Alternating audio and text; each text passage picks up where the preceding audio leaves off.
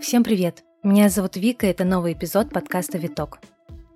Вы слышите телефонные гудки, потому что с этой героиней выпуск мы записывали удаленно.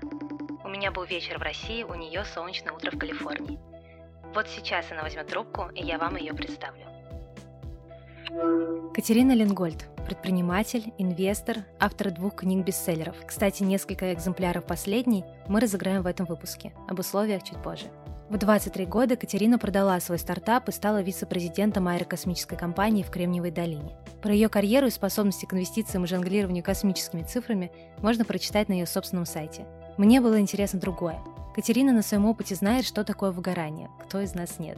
Но свой опыт она использует сегодня, чтобы помогать. Поэтому этот выпуск, да, во многом про выгорание, но еще про книги и правила или отсутствие таковых их чтения, отношения с работой, эго, терпение, информационный детокс и стабильность. Интересно и символично, что с Катериной я созванивала свой не совсем ожидаемый последний день работы в редакции журнала «Гламур». Он наступил несколько быстрее, чем планировалось из-за волны сокращений. Помню, что тогда мозг требовал отдыха, но я все равно включила микрофон. И так получился этот очень крутой, теплый, энергичный разговор с переходом на «ты» в процессе, смехом и откровениями. Приятного прослушивания. Чуть не забыла. Конкурс. Совместно с издательством Alpina Publisher мы разыгрываем несколько экземпляров последней книги Катерины Ленгольд «Agile Life». Условия просты. Оставьте отзыв и оценку на платформе, на которой вы слушаете этот подкаст. Это могут быть лайк и комментарии на SoundCloud или отзыв на Apple подкастах. Хотите увеличить свои шансы на выигрыш или платформа не позволяет оставить отзыв, переходите в мой Инстаграм, ссылка указана в описании подкаста, и ищите там пост с обложкой книги.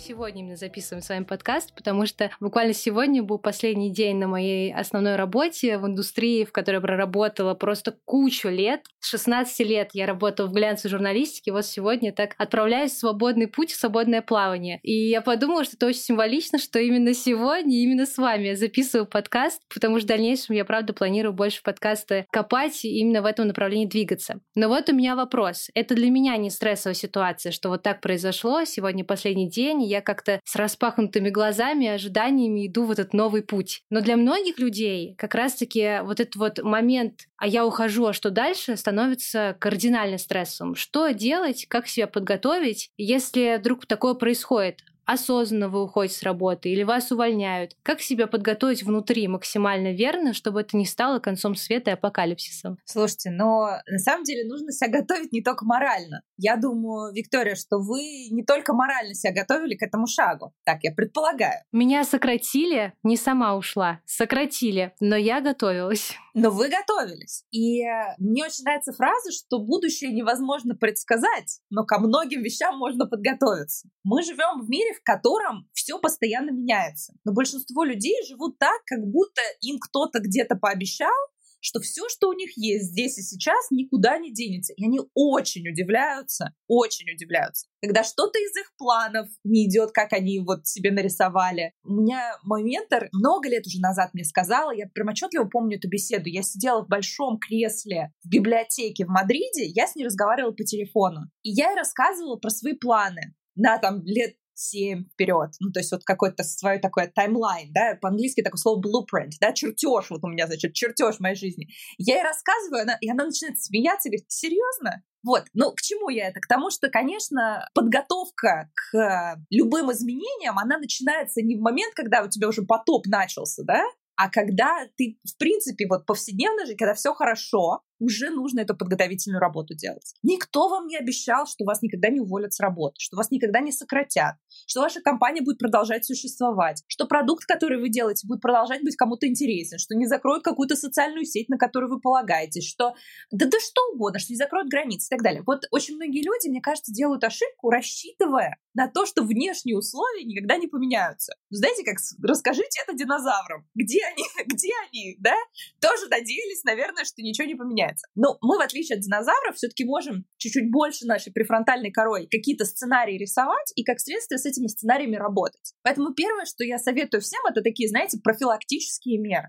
да, не надо складывать все яйца в одну корзину, не надо рассчитывать на одного человека, на одну работу, на какой-то один проект, да, на один навык. Вот я буду развивать только этот навык, вот я там специалист по каким-нибудь там, я не знаю, дождевым червям в Кении. А закончилось финансирование грантовой программы по дождевым червям в Кении. Все, друзья, как насчет взять дождевых червей еще из другого региона? И тут как бы получается у тебя сразу же уровень стабильности того, что ты делаешь, повышается. Но это, вот, знаете, как табуретка, да? Если у табуретки одна ножка, то сидеть на ней неудобно. Какое-то время вы будете балансировать, но рано или поздно что-нибудь пойдет не так, мы ударимся пятой точкой о пол. Вот то же самое происходит в мире, в котором мы живем, балансировать все тяжелее на одной ножке. Нам нужно несколько ножек. Поэтому подготовительную работу никто не отменял. Если ты пробуешь разные вещи, если у тебя есть несколько источников дохода, если у тебя есть группа, такой социальный кокон, как я это называю, да, группа людей, на которых ты можешь положиться, состоящая не из одного человека, который, если вдруг переедет, то все, конец света, да,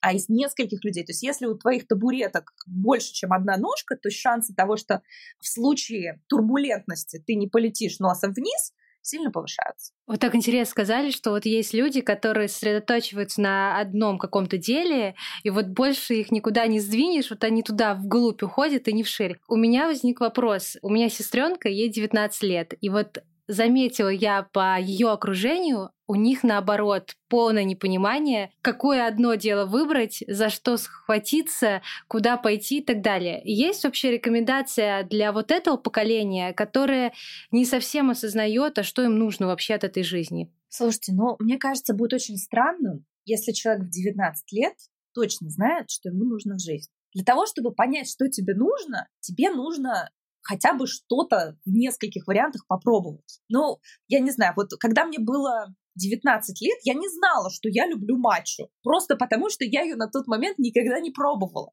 А вот сейчас я сижу с ней и вот очень кайфую. Я в 14 лет закончила школу, пошла учиться в институт. И я пошла, то есть у меня выбор был, просто чтобы вы понимали, я выбирала между биоинженерией и криптографией. Ну, то есть, как бы, что общего у биоинженерии и криптографии? Ну, наверное, компьютер. Ну, компьютер, наверное, общий у большинства специальностей, в мире, в котором мы живем. Мне, честно говоря, было почти до лампочки. То есть, вот я как слепой котенок, ну, давайте попробуем вот это. Проблема очень часто заключается в том, что, ну, в общем, совсем молодых людей пытаются заставить ответить на очень сложный вопрос, кем ты хочешь стать, когда вырастешь. А как я могу это понять? Бухгалтером. Что такое быть бухгалтером? Ну, это, знаете, вот как маленького ребенка в 3 года спросить, кем хочешь быть? Он говорит, пожарником. Ну, почему он пожарник? Ну, потому что машина пожарная, она там гудит, огонечки. Вот я хочу быть пожарником. Но ведь большинство людей, выбирая там работу финансистом, юристом, они же точно так же на это смотрят. Мой бывший молодой человек, он юрист. И когда он шел учиться на юриста, он очень себе такую картинку вот этого вот быть, я буду адвокатом, я буду приходить в зал заседаний, и я буду выходить, значит, за трибуну, и буду защищать невинных, и, значит, все меня будут слушать. А он очень артистичный человек, он играет в мюзиклах, и вот это, ну, реально его. И он себе так представлял работу юриста. Ну, вы сейчас улыбаетесь, Виктория? Ну, конечно, работа юриста так не выглядит. Но в его восприятии это было так, и он подумал, ну, это же классно, да, я буду на сцене, ну, такой импровизированный, еще и людей спасать буду. Ну, хотя, конечно, ты 95% времени сидишь за бумажками и за компьютером, а оставшиеся 5% времени приходишь в зал заседаний, которому твои все артистизм вообще не уперся абсолютно. И этот судья просто ждет, когда все закончится. Твои все эти театральные постановки никому не нужны. Вот, к чему я это говорю? К тому, что для того, чтобы это понять, нужно попробовать. Будь то матча, будь то пожарник, будь то юрист. И я не вижу проблемы в том, что какой-то период времени в твоей жизни, когда у тебя нету серьезных финансовых обязательств, ты пробуешь. Более того, я думаю, что в течение всей жизни какую-то часть времени нужно пробовать. Ну, вот помимо того, что я периодически даю интервью в подкастах, я еще занимаюсь инвестиционной деятельностью в стартапах. И после того, как я ушла из аэрокосмической индустрии, это был, в общем-то, мой профессиональный фокус вот последние уже 4 года. И я знаю одну такую вещь, что тебе нужно постоянно твой портфель инвестиций, он должен быть сбалансированным. Что это значит? Это значит, что он должен соответствовать твоему уровню риска. Вот пока ты молодой, у тебя уровень риска может быть высокий, да, потому что Если вдруг рынок пойдет вверх-вниз, если одна из твоих инвестиций полетит к чертям, то тебе еще на пенсию выходить не надо, и у тебя есть еще запас времени для того, чтобы восстановиться. Чем ближе ты к пенсионному возрасту, тем более консервативный твой пакет. Правильно? И что очень интересно, как ты получаешь вот этот вот повышенный уровень риска? Ты часть денег инвестируешь в штуки, с которых ты прям вот реально почти монетку кидаешь. То есть у тебя есть такая, 80% чего-то понятного и 20% лотереи. В частности, инвестиции в стартапы — это почти всегда лотерея. Да? То есть, данных недостаточно для того, чтобы принять какое-то решение. Но если выстрелит сильно. Если провалится, то провалится полностью, да? Сложно себе представить, что там акции какой-то крупной компании прям вообще в долю летят. У стартапа это может произойти легко. В жизни ровно то же самое. Какой-то процент своего времени и ресурсов полезно, в этом портфеле своих, жизненных experience, жизненного опыта, полезно выделять на то, что, почти лотерея, то есть пробовать что-то новое. Я не знаю, пойти на курсы кройки и шитья, ландшафтного дизайна, психологии, пойти в горы, то есть попробовать что-то новое. Может быть, тебе это не зайдет, но какой-то процент времени, этот процент, конечно, может быть, уменьшается в течение времени, если ты почти все время экспериментируешь в юном возрасте, а потом ты это, может быть, 15-20%, но это нужно делать. Я говорю, что у меня самая классная жизнь — это жизнь как серия экспериментов. Когда ты узнаешь себя лучше, узнаешь окружающих лучше, узнаешь мир лучше. А идти по такой, проторенной тропинке и периодически не сходить с этого поезда, с этих рельс и на разведку вокруг, мне кажется, неинтересно. Про проторенную тропинку. Мне кажется, что огромная часть людей хочет идти по проторенной дорожке и не выходить из этой так называемой зоны комфорта. И я думаю, я когда читаю сейчас эту вашу книгу новую Agile Life, там есть очень классный момент, когда нужно заполнить таблицу, что с вами произошло за последнее время, и выставить баллы. И в конце оценить, находитесь вы в зоне риска, которые подвержены сильному глобальному стрессу и приближающемуся выгоранию, или нет. А я заполняла еще до момента, как я узнала о том, что мне нужно будет попрощаться со своей работой, и все равно у меня получилось там больше 30 баллов, насколько я помню. И мне кажется, что в конце 2020 года, если каждому выдать эту табличку, у 80% будет больше 30 баллов. И сначала мы говорили о том, что, конечно же, стрессовые ситуации всегда происходят, и к ним нужно подготовиться. Но человек не подготовился, не сделал домашнюю работу. У него случилось какой-то там кризис, увольнение, потеря квартиры, работы и так далее. Что делать тогда, когда ты не подготовлен к ситуации, когда ты не подготовился, чтобы не сойти с ума? Заботиться о себе. В этот момент единственный способ разрулить ситуацию — это проявить заботу о себе. Потому что любой стресс блокирует нашу способность разумно мыслить. Если вы думаете, что нельзя терять ни секунды, и надо сейчас бегом все разруливать, и вы это делаете в глубоком стрессовом состоянии выгорания. Я в книжке много говорю о выгорании, потому что я сама это пережила, и я не могла понять, как это работает, почему так, почему нельзя просто сделать «соберись, тряпка». Да? Почему «соберись, тряпка» — это очень плохой совет. Он плохой, потому что в состоянии стресса наша префронтальная кора не работает. То есть все, что мы делаем, направлено на выживание и управляется нашим таким достаточно доисторическими инстинктами, которые говорят, нам нужно либо замереть, либо убежать, либо атаковать. И далеко не всегда инстинктивная реакция — это та реакция, которая в современном мире является уместной. Когда на тебя кто-то там... я буквально несколько дней назад ехала в машине, и меня подрезал большой-большой грузовик. И товарищ, который меня подрезал, он не только подрезал, но он еще и обиделся, что он меня подрезал. И он поехал за мной, догнал меня и начал такими всякими интересными словами со мной общаться.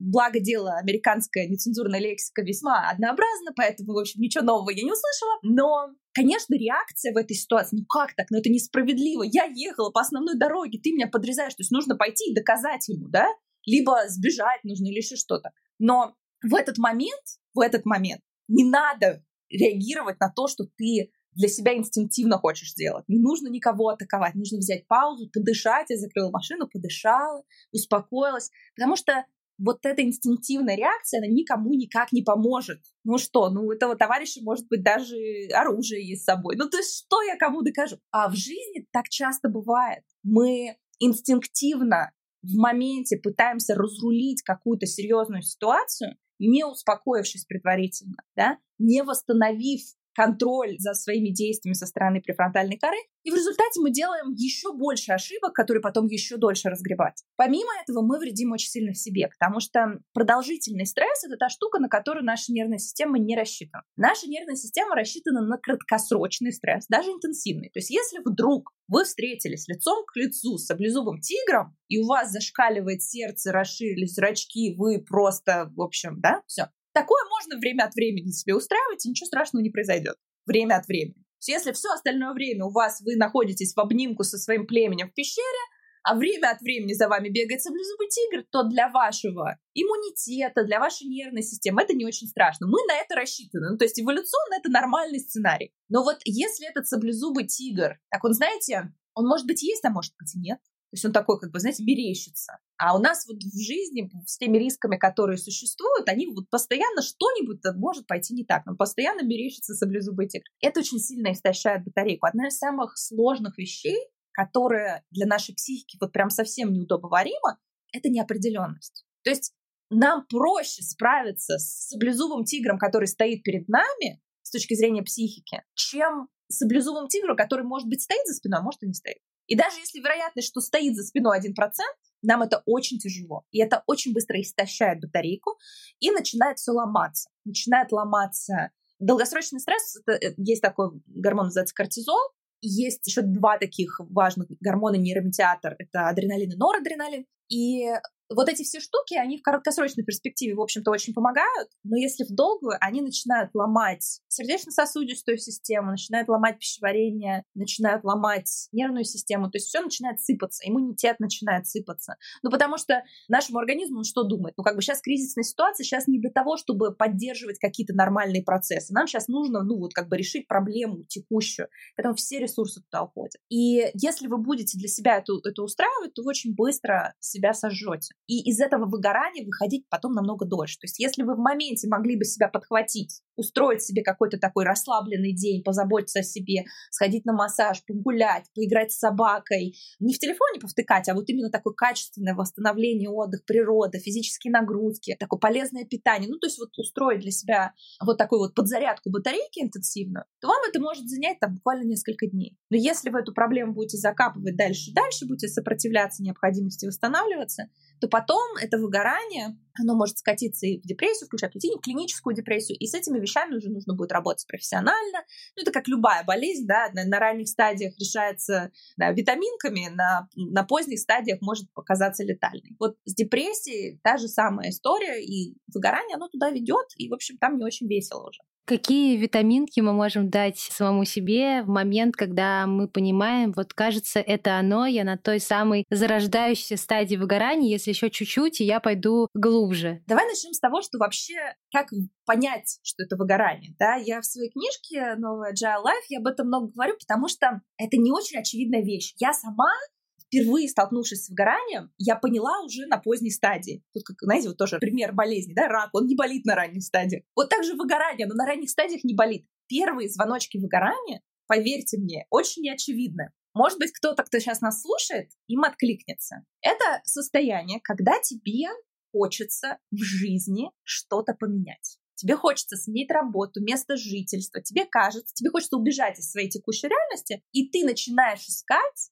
новые способы подпитки дофаминовой батарейки за счет новизны. Курсы новые покупаем, книжки новые скупаем. И вот это все нам дает такое, знаете, обещание перемен. То есть нам кажется, что если мы вот это вот дело, планы строим себе, вот уже прекрасно можно купить ежедневник, можно поставить себе планы такие прям масштабные. И вот нам на 2-3 денечка, кому-то на 2-3 недельки, это дает запас дофамина. Дофамин — это такой нейромедиатор предвкушения удовольствия. Это даже такая своего рода психическая энергия, то, что, в общем, мотивацию. Во многом мотивация — сложный процесс, но вот один из факторов. И мы получаем вот такой вот небольшой буст. Но мало кто понимает, что когда мы начинаем загребать новые курсы и стремимся, не знаю, переехать в другой город, это про выгорание. Это же неочевидная штука. Совсем неочевидная штука. Поэтому для многих людей, наверное, это будет сюрпризом, если вы замечать начинаете эти первые звоночки, особенно если они сопровождаются с тем, что вы начинаете быть чуть более нервозными, вы хуже засыпаете, то есть вам дольше, чем обычно, требуется заснуть. Это первые звоночки выгорания, в которых нужно себя поймать. Вот в эти моменты легче всего работать с этим. Теперь про витаминки, да, то есть на этом этапе еще работают витаминки. Ну, первое, что нужно, конечно, для себя понять, что от того, что мы нагребем, как хомяки, значит, полные щеки, значит, новых дел, жизнь лучше не станет. Это иллюзия. Сходить на мотивационный тренинг, где вы похлопаете в ладоши и решите, что вы теперь всемогущие. Вам, в общем, этой всей всемогущести хватит на 1,5 дня, ровно до следующего мотивационного тренинга, который действительно, ну, он дает вот этот временный приток веры в себя. Но это, знаете, это как лечить усталость энергетиками, да, можно одну ночь попить энергетики, вторую ночь попить энергетики, на третью ночь тебе уже будет очень-очень плохо. Наверное, так делать не стоит, я, в общем, очень бы не рекомендовала таким образом восстанавливаться. Как лучше восстанавливаться? Первое, самое важное, это сон. Скучно, неинтересно, да, нету здесь никакого волшебства, но действительно сон — это один из ключевых механизмов восстановления энергии, психической и физической энергии. Организм в это время, ну вот в буквальном смысле, пересобирается, мозг пересобирается, такой порядок наводится, выкидывается весь мусор, ну вот в прямом смысле этого слова. Поэтому сон — это, наверное, первая вещь, которой нельзя жертвовать и на которую нужно поставить фокус, если вы начинаете выгорать. А вторая вещь — это... Здесь уже сложнее, что из этого второе, что третье, что четвертое, поэтому здесь просто все вместе. Очень важный элемент — это ваше окружение. Это то, что я называю, я уже упоминала, это слово «социальный кокон». Это такой уютный кокон людей, близких, с которыми вы можете быть сами собой, которым вам не нужно притворяться, с которыми вы можете пойти, не знаю, налепить пельмешки, наобниматься, в идеале там еще, может быть, на прогулку сходить, когда вы еще совмещаете это с свежим воздухом природы, который тоже очень здорово подзаряжает батарейку. Мы как бы, в общем-то, эволюционно мы должны жить, так сказать, не в бетонных стенах, поэтому это тоже нам помогает. В общем, социальный кокон, природа. Очень здорово физическая нагрузка, но такая не экстремальная физическая нагрузка, а достаточно легкая, да, это йога, это те же самые прогулки. Прогулки вообще прекрасная штука, потому что это, в общем, по сути, такая своего рода медитация. Если вы без телефона, не втыкая в телефон, будете гулять, то вы очень хорошо проветрите свой мозг. Это то, что я советую делать. Это любая креативная деятельность, то есть вы можете полепить, повязать, носки свяжите своим близким людям, тоже очень такая медитативная история. Горшок слепите, картину нарисуйте. То есть это такая вот реализация творческих аспектов нас в такой конкретно прикладной форме. То есть важно, чтобы вы это руками поделали, да, то есть это не раскраска на айпаде, да, а это должно быть что-то такое вот, что можно пощупать. Ну вот, наверное, такое первоначальное меню витаминчиков, с которых можно начать.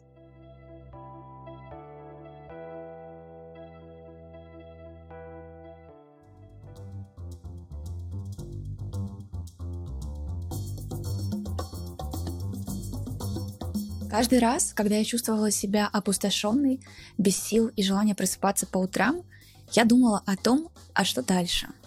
Для чего я пришла в этот мир? И каждый раз, хотя и не сразу, я находила ответы благодаря сильному любопытству и интересу к жизни. Несколько лет назад мы с партнером по бизнесу и по совместительству близкой подругой не смогли найти общий язык и остановили наш совместный проект. Было больно и тяжело потерять не просто партнера, а близкого друга. В тот период, когда на самом деле мы обе перегорели, спасательной таблеткой лично для меня стала работа над своим подкастом. Кстати, да, всем добрый день. И тем, кто уже знает мой голос, и тем, кто его слышит впервые. Меня зовут Кретова Александра, я автор и ведущая подкаста «Без лайков». Это живые беседы с людьми, за которыми вы наблюдаете в социальных сетях. Разговоры без фильтров, масок и ограничений. Мои герои делятся своим опытом и рассуждениями на тему психологии, искусства, бизнеса, поиска себя и соответствия внешнего мира внутреннему. Вы можете послушать интервью с Сашей Жирковой, которая несколько лет назад была и здесь, в гостях у Вики, Полиной Сохрановой, Машей Янковской, Светой Ефремовой и многими другими героями.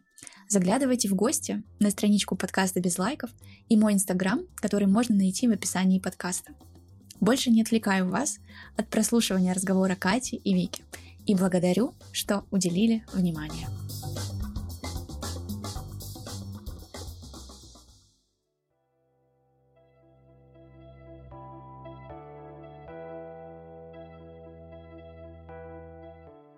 Я потопчусь еще на первой стадии, потому что все это время, пока ты говорила, я улыбалась, потому что я, конечно же, это все переживала в своей жизни. Но я помню, что каждый раз, когда я читала в любой книге, на любом сайте описание вот этой первой стадии выгорания, мне всегда возникал вопрос, как отличить мое эмоциональное возбуждение, вдохновение от новых дел, новых проектов, которые приходят в мою жизнь, или я их сама туда привожу, от того, что вот еще чуть-чуть, и я в шаге от второй стадии, в которой очень не хочется проваливаться? Это очень интересный вопрос, потому что я сама человек очень увлекающийся, и мне даже в здоровом состоянии покажи какую-нибудь новую интересную штуку, я побегу уже в стремглав. Есть несколько аспектов. Первый я упомянула, да, это проблема со сном. Вторая вещь, которая начинает возникать, ты начинаешь потихоньку избегать социума. То есть ты через эти штуки пытаешься... В чем смысл? Ты пытаешься убежать от своей реальности. То есть это не... из серии «Я хочу вырастить лучшую версию себя, и мне хочется вот еще и это добавить, и мне хочется вот эту грядку со своими, значит, кустами роз, которые есть не что иное, как вот мои способности, мои таланты, я хочу ее полить, удобрить и так далее». Это не про это. В состоянии выгорания ты начинаешь пытаться сбежать от своей реальности, сбежать от себя, сбежать от своих проблем через эти новые курсы и так далее. Это большая разница, да? Когда ты просто вот с энтузиазмом «хочу и это, и то, и пятое, и десятое», при этом я оставляю то, что есть сейчас, оно меня очень радует, просто хочется еще, то это такой, знаете, это просто хомячок внутри нас, весьма дружелюбный, не всегда полезный, но, тем не менее, в общем, не опасный для жизни хомячок. Вот, это не выгорание. Поэтому вот здесь этот нюанс хорошо замечается через сон, через коммуникации, эмпатия начинает падать. Есть такое понятие еще ультрапарадоксальная реакция. Это когда начинают мелочи раздражать. То есть вот это состояние, когда там кружка разбилась, либо там, не знаю, бумаги выпали из рук, а тебя вот прям бомбануло. И как бы непропорционально твоя реакция, почему она называется ультрапарадоксальной? Потому что твоя реакция непропорциональна проблеме. Да, ты можешь разрыдаться ни с того ни с сего, да, то есть вот из-за мелочи какой-то. И ультрапарадоксальная реакция — это еще один звоночек, да, то есть уже нервная система, она уже на одной ножке шатается, да, вот эта табуретка уже, мягко говоря, нестабильна, она пытается за что-то зацепиться. И вот она цепляется за дофаминовую поддержку через новизну. Но при этом как бы стабильности у этой системы нет, да. Могу делать, могу не делать, в свое удовольствие хочу что-то попробовать, там хомячок во мне просит чего-нибудь новенького, там желание новизны, это все естественные вещи. Но они при этом, они гораздо более здоровые. Если сесть на 10 минут с листиком бумаги, чашкой чая и для себя ответить на вопрос, зачем я хочу взять этот новый проект, для или от, да, то есть я хочу двигаться в сторону лучшей версии себя, или я хочу уйти от моей текущей реальности, куда сейчас меня тянет, то, я думаю, можно быстро это нащупать. Я слушаю сейчас и думаю, получается, чтобы распознать вот эту историю, это же нужен такой сильный контакт с собой. Если человек себя не слышит и сам с собой не разговаривает, он, скорее всего, эту первую стадию точно пропустит и пойдет дальше, и очнется, когда он уже устал и не хочет ничего делать. Ну, у меня так было. У меня так было, и когда ты знаешь эти звоночки, тебе чуть-чуть легче их отфиксировать, ты чуть раньше это сделаешь, но здесь такое дело, вот я очень стараюсь, когда я пишу книжки, для меня это не бизнес, на котором я там деньги зарабатываю, я занимаюсь другими делами, я пишу книжки, потому что мне действительно не все равно, и мне очень хочется передать свои уроки и свой опыт. Но правда заключается в том, что опыт передается через опыт. То есть ты можешь дать человеку определенные наводки, которые ускорят их процесс познания. То есть, может быть, вам нужно будет не 10 раз свалиться в выгорание, а только 2. И уже на втором разе вы начнете понимать, так, вот оно что. То есть это ускоряет и уменьшает количество ошибок, но ни одна книга без личного опыта не обеспечит тебе вот этот контакт с собой. Есть причина, почему там все восточные учения, религии, они же все вокруг практик. И я буквально недавно писала об этом у себя в блоге в Инстаграм. Я все время там делюсь. Для меня это такой, знаете, как журнал моих вот недавних открытий, да. То есть вот я на что-то интересное натолкнулась, и я сразу, потому что у меня нет никакого контент-плана, там никогда нет никакой рекламы. Это вот такая вот моя место, где я выливаю свои мысли. И я на днях каталась на лыжах. Значит, я очень плохо катаюсь на лыжах, поэтому я взяла, ужасно боюсь. У меня первый опыт был крайне травматичный. В общем, я взяла себе тренера, значит, с трясущимися ногами влезла в эти ботинки ужасные, неудобные. Забрались мы на эту гору на подъемнике. Ну, он мне показывает, соответственно, какие-то там J-развороты, как мне там замедляться, как останавливаться на этом склоне. В общем, он мне показывает там 30 секунд, он мне показывает, что нужно делать, а дальше я час, периодически носом, значит, падая в снег, я, значит, это дело практикую. То есть вот раз, два, три, четыре, потом ноги начинают потихоньку чувствовать, я начинаю связывать то, что он мне сказал, с тем, что я делаю. Это было утром, буквально там несколько недель назад. Вечером этого же дня я разговаривала с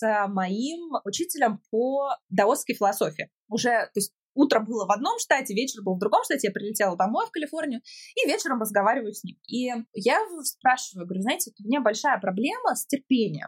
Я жутко нетерпеливый человек. Для меня что-либо ждать, это просто вот застрелиться можно. Можете мне дать конкретные советы, как мне стать более терпеливым человеком? Может быть, есть какие-то вот, не знаю, секреты даосских философов, которые, знаете, как лайфхаки, которыми можно, значит, терпение. Он смеется, говорит, надо практиковать терпение. И я смеюсь в ответ, потому что утром я пошла к преподавателю по горным лыжам.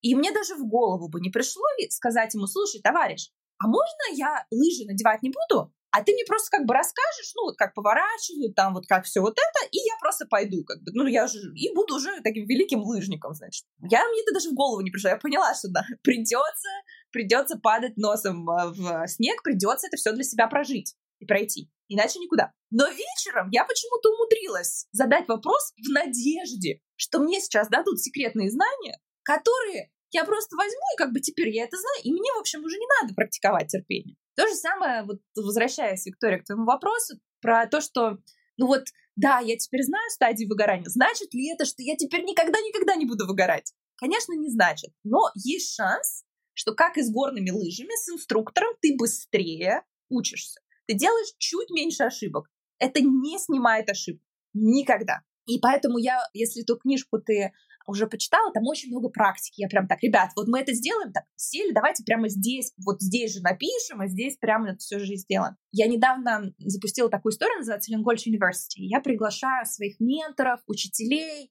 людей, просто добившихся удивительных успехов в какой-то области, я приглашаю их где-то 2 часа, они проводят мастер-класс, и делаю там по чашке кофе, они стоят. И получаются очень интересные штуки. И последние все мастер-классы я поняла, что нужно делать одну очень важную вещь. Нельзя людям говорить, слушайте, вот практика, вы потом дома сделаете. Надо делать с ними. То есть прямо, ребята, мы сейчас берем ручки, открываем, значит, эти листочки в клеточку и поехали. То есть делать прямо сейчас, потому что мир, в котором мы живем, перенасыщен мудрыми советами, но в нем все как бы вот постоянно ищут вот этот вот секретный грааль, секретный соус, лайфхак и так далее, где можно без практики стать, значит, без диет, упражнений, значит, стать Жизель Бутхен, без практики стать терпеливыми, значит, не надевая лыжи, научиться кататься. То есть вот все, о чем, что мы видим, да, вот эти все воркшопы, к сожалению, они очень много учат.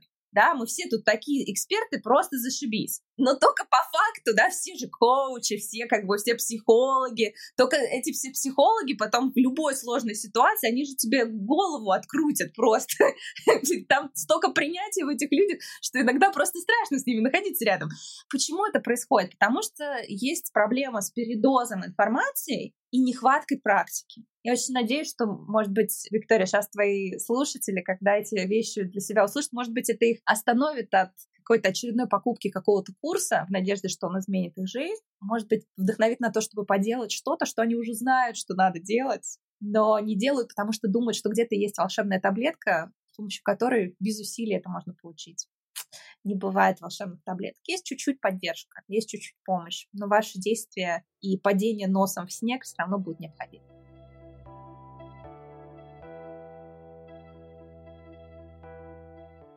Ты очень верно все говоришь, конечно. Я сама верующий человек, и часто у меня бывает, что я использую так называемые опасные молитвы. Говорю Богу: «Бог, научи меня любви к людям, научи меня тому же терпению». И в ответ Он помещает тебя в такие ситуации, в которых эту любовь нужно проявлять. Вот, держи, ты же просила, практикуйся. Конечно, в такие моменты ты забываешь о той просьбе, снова падаешь в раздражение, нетерпеливость и так далее. К слову, про курсы и все эти истории. Я потом еще вернусь к выгоранию обязательно, потому что тема действительно волнующая и прямо гремит в инфополе сегодня. В ней интересно именно с тобой покопаться. Но вот про курсы и книги. Как ты сама выбираешь то, что ценно, и то, что важно? Я фанат чтения, знаю, что ты тоже. Жалко, что слушатели не могут увидеть огромную книжную полку позади тебя. Я постоянно что-то читаю, выходит новая книга, я бегу за ней, оформляю предзаказ. Как в этом информационном потоке отсеять, отфильтровать те самые жемчужинки, которые не пустой звук, а которые, правда, могут помочь? Ну, есть несколько способов. Первый способ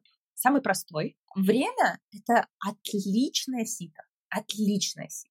Поэтому, если хочется прям такой мудрой мудрости, то нужно читать книги, которым 1000 лет плюс, 1000 лет плюс. За 1000 лет все плохое отсеется, просто железно, да, то есть уже все пиарщики и все рекламные бюджеты закончились, осталась только реальная польза, и поэтому это первый самый простой способ. Второй способ — это рекомендации людей, которым ты действительно доверяешь, потому что просто рейтинги, например, моя книжка «Просто космос», у нее самый высокий рейтинг во всех бизнес-книгах, сейчас выпущенных в России, по отзывам людей. Это, с одной стороны, мне жутко приятно, когда узнала, что там 7,5 тысяч книг, что ли, они проанализировали. Самый высокий именно пользовательский рейтинг. И да, Forbes назвал ее бизнес-книгой года. Я уж должна похвастаться. Да ладно, можно. Но, если честно, это не очень важно, потому что это оценка такого среднего человека по больнице. И ты можешь написать книгу или сделать курс, который будет, таким Макдональдсом, и он будет много кому нравиться. Но гурманы это есть не будут. И я, конечно, сейчас не утверждаю, что это про мою книжку, но я просто отчетливо для себя понимаю, что в этом есть определенная проблема. Я это могу, например, судить по моему Инстаграму. Далеко не всегда самые глубокие, самые ценные посты имеют максимальный охват и максимальный интерес. Просто наблюдаю, мне всегда очень интересно. Я человек, привыкший к бизнесу и к цифрам, и я даже не могу, в блоге я тоже на это посматриваю. И это очень любопытно, очень интересно, да, то есть есть большинство, которому нравятся достаточно понятные вещи, да, как только ты начинаешь идти чуть вглубь, то аудитория немножко сужается, да, и это нужно понимать. И поэтому рекомендации большинства и какие-то стандартные рейтинги, они не всегда полезны. Это должны быть все-таки люди, мнение которых ты уважаешь. И здесь полезно иметь этот социальный кокон уже более широкий, интересных людей. Очень важная вещь, не надо дочитывать книги, которые вам не заходят. Не обязательно доедать все, что у тебя на тарелке, да, через тошноту. Лучше от этого никому не станет. Голодающие дети в Африке от этого никак вообще никаких преимуществ для него в этом не будет, потому что вам потом будет тошнить вас после еды. То же самое с книгами. То есть далеко не все книги нужно дочитывать. И это ок. Потом я не очень понимаю истории с прочитать 100 книг за год. Я люблю читать. Я читаю с 4 лет. Прям запоем. Мне, в общем, книги я люблю до безумия. Но я, наверное, читаю, 35-40 книг. И я даже не знаю, сколько я их читаю, если честно. То есть я не веду эти счеты. Потому что, в реальности, у меня здесь беленькая книга, прямо она стоит . И у меня фон размыт, но это письма Сенеки. Сенека — это стоик. Книжка, наверное, страниц 70, 100, тоненькая. Если ее прочитать и применить все, что там написано, качество вашей жизни взлетит просто ого-го. Проблема не в количестве прочитанного, а в количестве внедренного. И, к сожалению, за скоростью, опять же, все того же потребления знаний, мы, взяли книжку, все поподчеркивали там, восклицательные знаки, и все. Вопрос решен. Да ничего не решено, но того, что вы головой что-то понимаете, ты же абсолютно ничего не знаешь. Кто из нас... Есть такой человек, который думает, что сахар полезен? Наверное, никто из твоей аудитории не думает, что сахар — это какая-то суперценная вещь. Но от этого знания у нас же поведение не сильно меняется, да? Все равно хулиганим. Поэтому изменение поведения и изменение набора знаний в голове — это абсолютно две разные вещи. Очень часто супер умные, начитанные люди, но абсолютно беспомощные в каких-то жизненных вопросах. У меня есть несколько знакомых психологов, которые невероятно классно дают советы, у них прям реально они подкованные, я к ним обращаюсь за именно научным такой толкованием, да, какая-то книжка писала, еще что-то. То есть они понимают, как мозг работает, все процессы, все. Но у них в жизни такой трэш творится.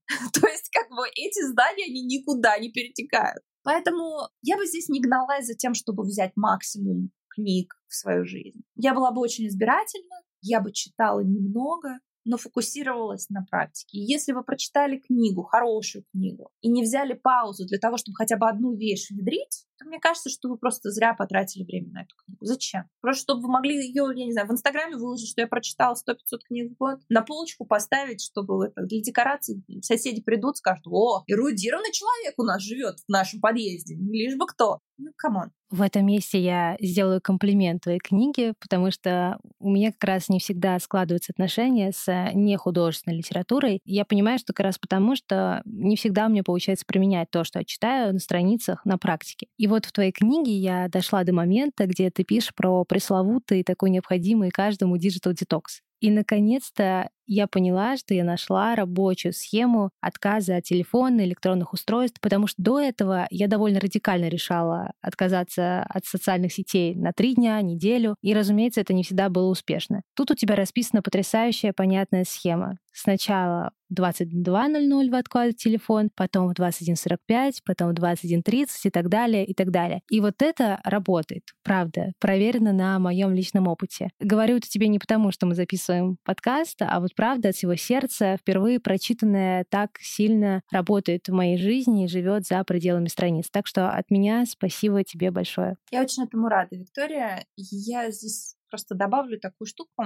Я росла в постоянном стремлении доказать всем и себе в первую очередь, что я крутая, что я чего-то стою, что я не просто тут хожу по земле, воздухом дышу, а что вот я, да, не тварь дрожащая, право имею. И очень многих людей это поведение приводит к тому, что они вот, если они во что-то пытаются поменять, они это пытаются поменять, ну вот просто в корне. То есть вот если аскеза, так прям вот полная, то есть вообще вот. И этим самым они очень часто обрекают себя на неуспех. Я боюсь воды и боюсь высоты. И для меня прыжок с вышки в бассейн год назад — это просто, ну, даже думать об этом, даже на фотографии смотреть других это делающих страшно. Как с этим я работала, да? Я сначала просто в бассейне рядом с домом опускала голову в воду. Ну, то есть вот я стою прямо на глубине, где дети, значит, бултыхаются. Я просто опускаю лицо с ушами в воду и делаю это там в течение нескольких недель. Ну,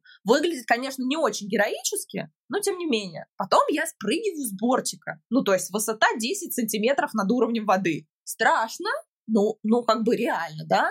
Сделал раз, сделал 2, сделал 5, сделал 20. На 40-й раз тебе уже с бортика не страшно прыгать, да? И потихоньку так вот я смогла спрыгнуть с вышки. И не спрыгнуть с вышки, знаешь, когда вот ты спрыгнул, а у тебя потом психологическая травма на выходе. То есть ты вроде бы как один страх преодолел, другую травму получил. То есть кому ты сделал лучше, непонятно. А как бы спрыгнул, ну, с ощущением того, что без паники, да, без, ну, то есть, конечно, с определенным уровнем дискомфорта, но без боли, без парализующего страха, без того, что мне нужен был кто-то, чтобы там мне пендель дал, чтобы я полетела туда. Это очень важные вещи. Но нам всем хочется этого героизма, да, вот когда мы взяли и вот просто свою жизнь, как вот проснулся другим человеком. Люди не просыпаются другими людьми. Все изменения, они накапливаются. И да, бывают ситуации очень тяжелые, очень критические в жизни. Это большие потери, серьезные заболевания, когда у нас этот процесс обучения ускоряется, вынужденно ускоряется. Но нужно понимать, что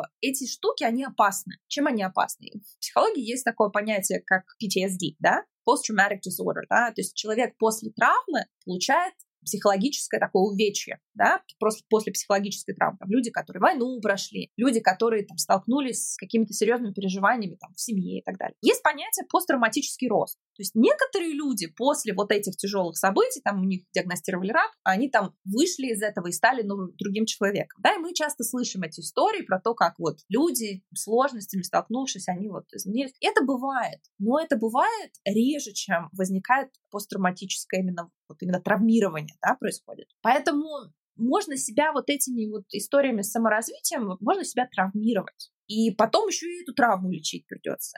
И, на мой взгляд, гораздо лучше, если вот вам здесь и сейчас, да, нету никаких внешних обстоятельств, которые требуют изменений кардинальных. Ну зачем вам сигануть с этой вышки сегодня? Ну неделю голову в воду, неделю с бортика. Через 2-3 недели вы спокойно прыгнете с этой вышки. И потом лечиться не надо будет от страха этих вышек, да. Вот, поэтому я стала с большей заботой к себе относиться. Я поняла, что мне не нужно тешить свое эго, чтобы доказать миру, что я чего-то стою. Я могу просто эти перемены в себе и в своей жизни приносить постепенно. И вот, например, то, что ты делаешь, да, сдвинуть время, когда ты телефон берешь, ты, наверное, даже не замечаешь особенно этой разницы. Люди, которые говорят, я хочу рано вставать, я буду вставать завтрашнего дня в 5 утра. Зачем? Ну, возьми, вот ты сейчас встаешь в 10, завтра вставай в 9:45, неделю вставай в 9:45, еще через неделю вставай в 9:30.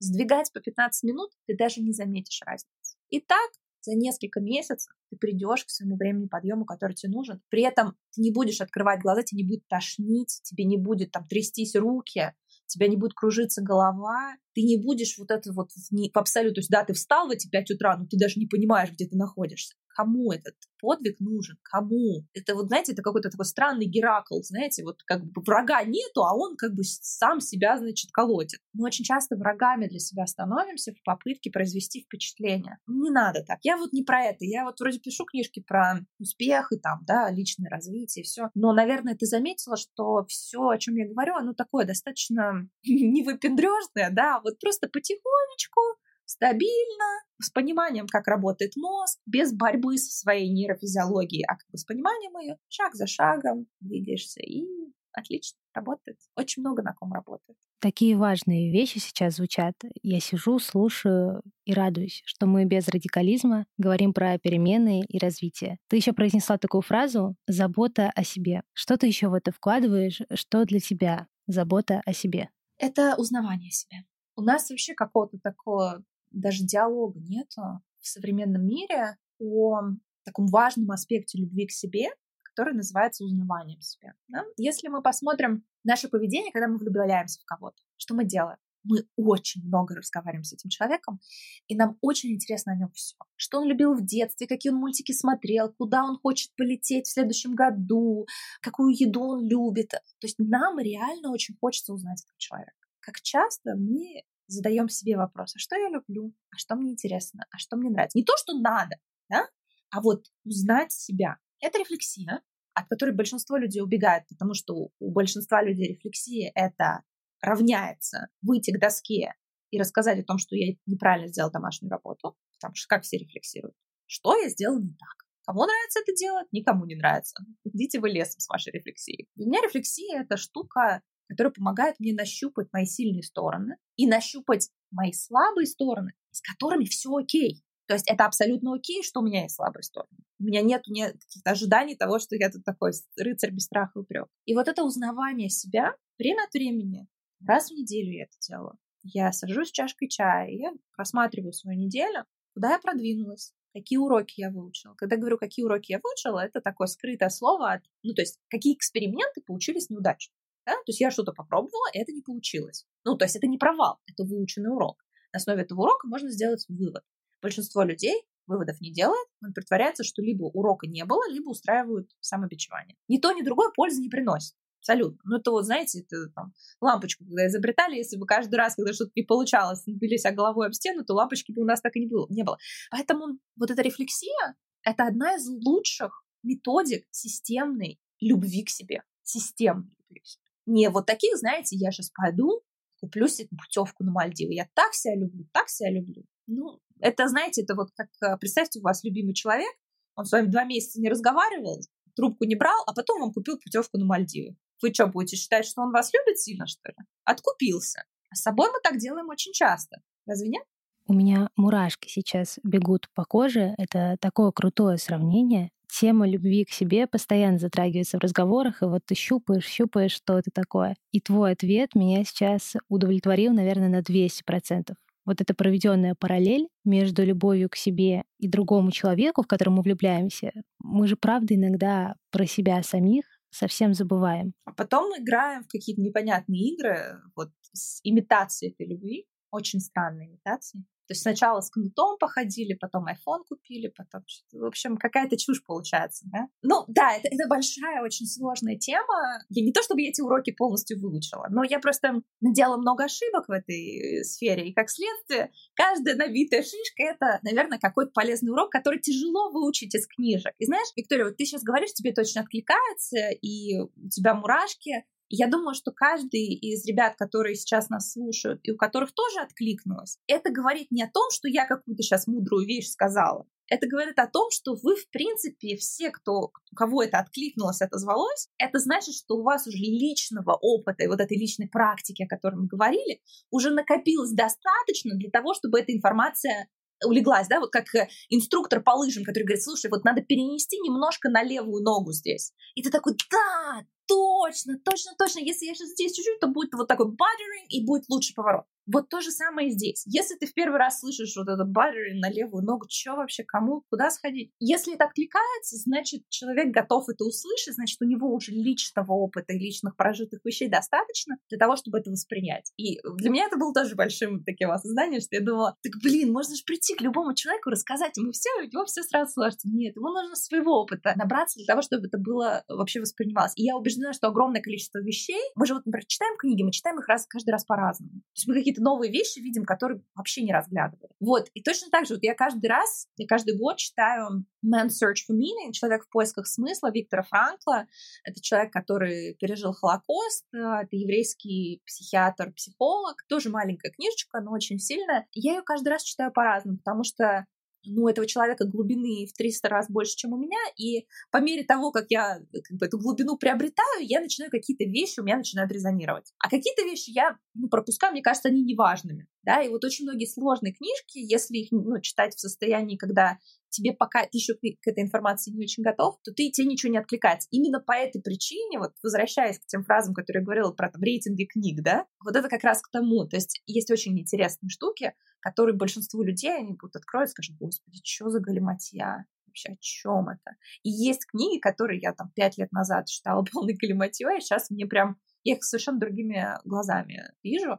В частности, не знаю, насколько это будет интересно твоей аудитории, просто ты уже упомянул, что ты верующий человек. Я росла неверующим человеком, и у меня до сих пор очень такое, очень интересующееся отношение к религии, но я не могу себя назвать прям в полном смысле верующим человеком, но я в детстве читала Коран, Библию, в достаточно раннем возрасте я познакомилась с буддийскими текстами, и я продолжаю их перечитывать, да, то есть я продолжаю перечитывать такие ключевые книги. И каждый раз, там, каждые 2-3 года я их читаю абсолютно по-разному. И если раньше мне это казалось, прям откровенной ерундой какой-то, то есть вообще о чем речь, и все, что я видела противоречие, да, то есть все, что я видела, это, да, погодите, что за чушь, ученые доказали, то с каждым годом ты начинаешь видеть больше вот этих слоев глубины, которые тебе, в общем, уже начинают приносить пользу. Увидим, что будет дальше, но хорошие книги нужно читать не один раз и точно не в числе 100 книг в год. Это вот как раз о том, что зерна прорастают в подготовленной почве, и этой почвой нужно стать. А про Библию интересно, я искренне люблю и уважаю эту книгу, и правда один тот же кусочек может каждый раз играть новыми гранями. Иногда выкладываю в сторис отрывок, меня спрашивают, откуда это? Ребята, это Библия. И отвечаю, да не может быть, так просто написано. Потрясающая книга, конечно.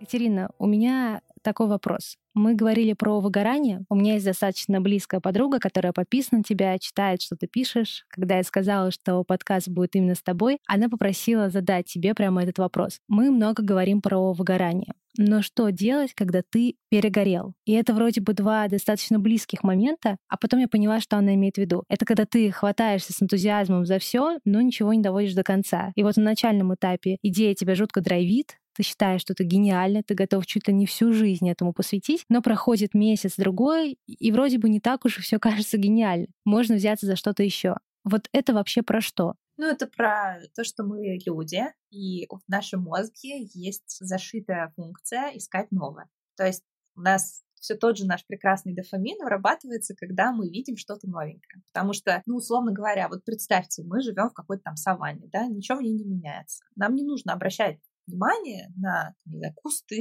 я не знаю, что угодно, что из раза в раз мы видим. Нам нужно обращать внимание на новую информацию, потому что она потенциально несет в себе либо что-то хорошее, да, там, я не знаю, еда, не знаю, водопой какой-то новый, там, лужа появилась, опачки, так, значит, может быть, теперь уже не 3 часа нужно ходить, значит, на водопой, а можно за 40 минут дотёпать, либо что-то опасное. И то, и другое наша психика вознаграждает. То есть вообще наш мозг, он, почему нам, например, там, TikTok нравится, да, или там, почему, вот я, то есть я вообще не очень прям сумасшедший по соцсетям человек, но когда я установила TikTok, я даже не поняла, как прошло 40 минут. То есть ты открываешь, и там какая-то просто неведомая чушь, но она с такой скоростью меняется, и она такая стимулирующая, что ты вообще не понимаешь, как время прошло. Почему это происходит? Каждые там несколько секунд у тебя меняется картинка, у тебя чуть-чуть дофамина, чуть-чуть дофамина, чуть-чуть дофамина, чуть-чуть дофамина, и ты просто вот как зомби. Это так работает мозг. Про что это? Это просто про то, как работает мозг. Если ты это понимаешь, это не значит, что ты с этим можешь бороться. Вот как бы я это понимаю, но все равно вот у меня этот момент был.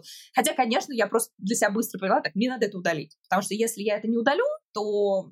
это как человеку, у которого есть предрасположенность к алкоголю, поставить рядом с ним бутылку водки и рассчитывать на его силу воли. Вот у нас у всех есть предрасположенность к такому легкому дофамину, и мы все как бы вот в этом смысле наркоманы, и, конечно, нам под руку это иметь просто опасно, да? Поэтому то, что мы переключаемся с одного на другое, это абсолютно естественное поведение. Вопрос другого, вопрос, как с этим бороться, да, и можно ли с этим бороться. И для меня это такая тоже серьезный вызов, потому что, я говорю, я очень увлекающийся человек, но ответ для меня стал тоже близким вот к вопросу отношений с людьми, да. Вот как ты можешь быть с одним человеком всю жизнь, да, когда нам всем хочется нового. И в этом смысле у любой темы, у любого бизнеса, у любого человека, у него есть глубина, да? То есть мы можем либо пробовать много нового, либо искать новые измерения в уже существующем. И далеко не всегда, то есть реально ситуации, когда и в людях, и в проектах ты как бы просто уже все измерения перебрал, и ты, ты уже не растешь, и это для тебя уже может быть даже токсично, и тебе действительно нужно двигаться дальше. Но вот этот кайф от глубины, да, ведь глубина, она тоже дает чувство новизны, да, потому что это тоже по-новому. Вот, наверное, это тот угол, через который я бы рекомендовала работать вот с этим вот переключением внимания. Потому что просто сказать себе так, сфокусируйся на чем-то вот, что есть сейчас, насколько тебя хватит. Ненадолго тебя хватит, потому что этот соблазн новизны будет все равно тебя тянуть. Я бы посоветовала искать новые грани. По-моему, кто-то говорил From, могу ошибиться, чья это цитата, что самый лучший способ путешествовать — это не ездить в новые места, а новыми глазами смотреть на... Цитата не точная, но смысл в этом, да, что мы новыми глазами видим какие-то вещи. И вот мы сейчас с тобой это говорили про книги, то же самое это касается там каких-то мест. Вот я уже почти 10 лет в Америке. Когда я приезжаю в Москву, я очень часто приезжала в Москву до пандемии, каждые 3 месяца железно прилетала, и я Москву настолько глубже вижу, настолько она мне интереснее, и я настолько больше от нее кайфую сейчас, чем когда я там жила. Опять же, новые глаза у тебя появляются, и это же можно применить к очень многим аспектам жизни, и оно все по-новому. То есть Москва для меня новый город, просто потому, что я на нее стала смотреть глубже. А раньше я из нее пыталась сбежать. Надо побыстрее куда-нибудь слинять в Турцию. Как идти в эту глубину? В отношениях с друзьями, партнером, вообще с людьми. В целом я на своем опыте отношений понимаю, как это, но есть ли у тебя конкретный ответ на этот вопрос? У меня нету там 150 лет брака за плечами, но я могу сказать, что там мой первый молодой человек, мы с ним до сих пор очень близкие друзья. Вот он буквально вчера звонил моим родителям, мне вот папа сегодня утром рассказывал, что они болтали, обсуждали какие-то штуки. То есть я не могу похвастаться долгосрочными браками, но я могу, наверное, похвастаться очень теплыми отношениями со всеми людьми, с которыми меня так или иначе сводила судьба. Не за всеми, потому что здесь важно тоже понимать, эта штука двусторонняя. То есть вот в отношениях с людьми ты не можешь просто как бульдозер тащить обе стороны. Это очень быстро закончится. Время от времени тебе это нужно делать, когда у другого человека сложности, но это все равно должно быть диалогом, да, это не может быть твоим таким бурным монологом эти отношения. Наверное, отношения сложная штука. Главное, почему мы, как мне кажется, хотим отношения с людьми, потому что мы хотим быть поняты, да? Мы хотим, чтобы нас увидели, да, вот это как зеркало такое нас. Второе, потому что мы не все вещи в себе можем разглядеть, знаешь, как вот спинку почесать, не везде можешь достать, вот так же мы не всегда можем себя увидеть. И мне очень нравится, в английском называется witness somebody's life, да, то есть быть свидетелем чьей-то жизни. И глубина отношений, как мне кажется, достигается этим, да, вот этим интересом, искренним интересом к другому человеку без стремления стать дирижером этого процесса. Да? Когда ты будешь дергать за веревочки, и все, что будет происходить по твоему, с твоим контролем. Да? И вот это вот быть свидетелем чьей-то жизни, искренне интересоваться другим человеком, искренне хотеть его понять, услышать, без критики, да? Без вот этого non-judgmental, да? То есть без осуждения. А вот просто такой, как ты есть, вот ничего более ценного, мне кажется, в отношениях с людьми получить нельзя. Вот это безоценочное принятие и быть свидетелем чьей-то жизни. Вот я к этому стремлюсь. Конечно, эго периодически врубает свои коррективы, что говорить-то. Но, наверное, для меня сейчас в этом рецепт. Как ты эго успокаиваешь и как ты с ним договариваешься? Его только заметить можно. То есть, на мой взгляд, это такая вещь, которую... Эго — это как такой вампирчик. Ты как только свет включаешь, то он сам как бы залезает в норку. Вот. То есть единственный способ, мне кажется, это просто подсветить эту ситуацию. Ну, вот осознанность, да. То есть если подумать, я вот недавно буквально рассуждала на этот счет, даже медитировала, и мне пришла такая аналогия в голову, что мы, как вот в кинотеатре, есть же экран, на который проецируется картинка. Вот наше сознание, да, это некий такой экран, на которой проецируется картинка наших эмоций, там, гормоны, стимуляции, другие паттерны поведения, эго. Вот это все как бы такой проектор. А мы вот это, собственно, сам экран. Если ты на этот экран, я не знаю, пожар проецируешь, это же не значит, что экран горит. Если ты на него дождь проецируешь, это же не значит, что экран мокрый. То есть это мы... Ну, это такая прям совсем, мне кажется, сложная конструкция. Может быть, кому-то это тоже будет откликаться, может быть, тебе откликнется. Но эта история с тем, что мы можем сидеть в зале и смотреть на этот пожар на экране, понимая, что экран не горит. И то же самое здесь, да, то есть ты так видишь, что там эго начинает развлекаться, и ты как бы смотришь на него как из зала, да, и ты такой: о, приветики, ты в этой серии, да? Ага, ну ясно, хорошо, что будет-то, посмотрим.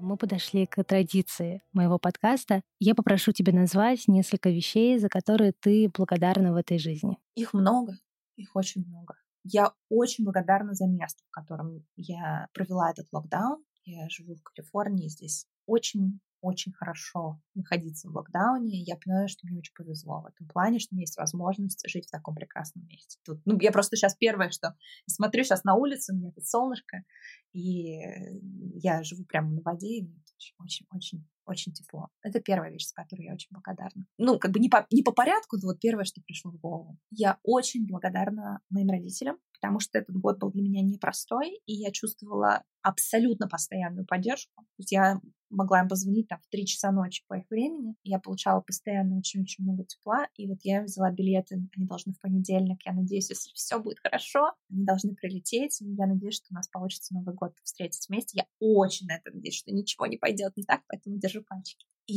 я очень благодарна возможности делиться. И я делала это достаточно много в этом году. Я по меньшей мере, наверное, 25% четверть своего времени тратила на то, чтобы делиться. И делиться вот тем же самым набитым уроком. Я написала книгу новую в этом году. И это чувство причастности к жизни большого количества людей, я очень искренне стараюсь это делать, потому что если ты делаешь неискренне, то тебе назад как бы не прилетает вот это тепло. То есть это такая бесполезная штука, как мне кажется, если ты это делаешь по-другому.